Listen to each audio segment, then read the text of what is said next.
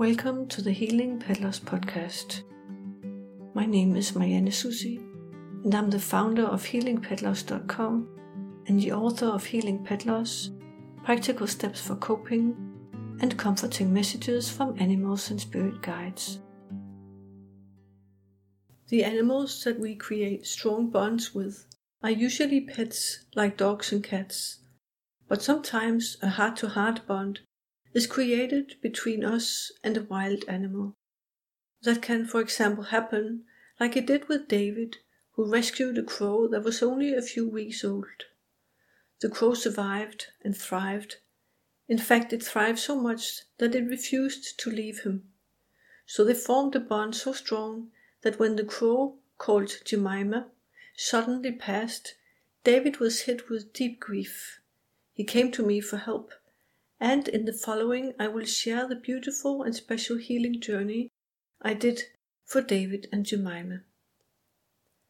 The sacred spirit journey you will hear goes a little beyond the typical journeys I do for pets in the afterlife, where the majority of the journey consists of the animal's message to his or her human companion. The sacred spirit journey for the angel crow Jemima is a good example of the healing that can take place in journeys. So it's a journey with a message from Jemima, but it is also a healing journey for David from darkness into light. And here follows the journey. As I begin the sacred spirit journey for David and his angel crow Jemima, I connect with the stillness within.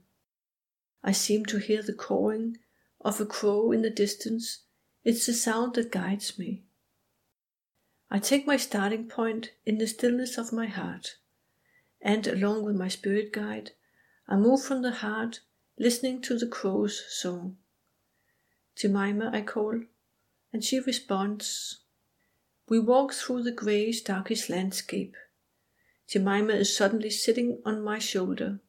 I feel her and hear her voice right next to my ear. Jemima says, I am your guide through the darkness. I am your guide to the light. As you enter your heart with faith, trust, and courage, and hold my name and image close, my steadfast love and guidance will lead you out into the light.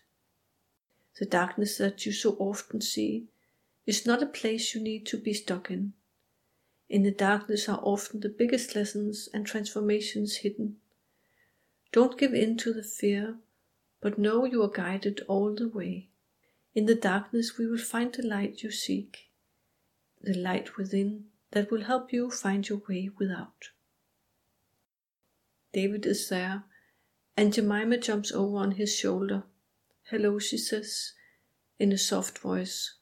He calms down and relaxes into trust. We walk through the darkness, and then suddenly a little light appears. We continue and get close to find a little lantern. Jemima says, This is your heart's light. May it guide you on your soul's path. Keep it in your heart and return to it when you find yourself in darkness. As David takes the lantern, our path is lit up. We are walking through a forest. We reach a place where we are standing on the side of a mountain, with a view to a valley and mountains on the other side. It's still dark, but dawn seems to be close. A big bear is meeting us here.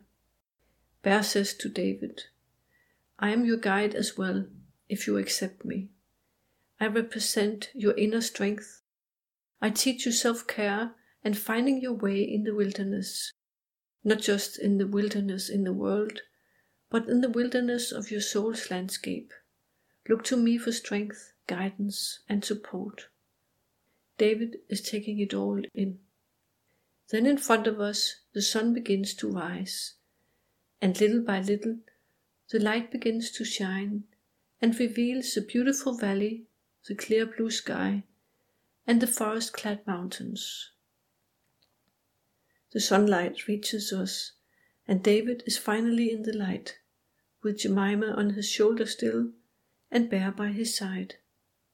He looks at them both and smiles. Thank you, he says to them. I was lost, but with you I feel home. To me, he says, Thanks, I can find my way home now. We say goodbye, and I watch them leave, and I end the journey. The journey I just shared brought much healing and peace to David and his family. And after the journey, he said, I so treasure our connection now to Jemima. Thank you for connecting with her and helping me on my path to closure. Before I end this podcast, I wanted to share a very interesting synchronicity that just happened. You see, the journey I did for David and Jemima, I did that about seven months before I have recorded this podcast. And shortly after I recorded the podcast, I was watching a show on TV. And in that show, it so happened that there was a girl called Jemima, which I don't think I've ever seen before. It's very rare I see anybody with that name anywhere. And in that same show, there was a man who had a wild bird, a raven, blackbird, living with him as a companion animal, and that bird died suddenly. So many synchronicities in such a short time, and that was just after recording the podcast. That's powerful confirmation of a strong connection to that bird. I wanted to share that. And if you would like me to connect with your beloved pet that has passed, you can learn more on my website healingpetloss.com. See in the menu at the top of the page that says Receive a Message.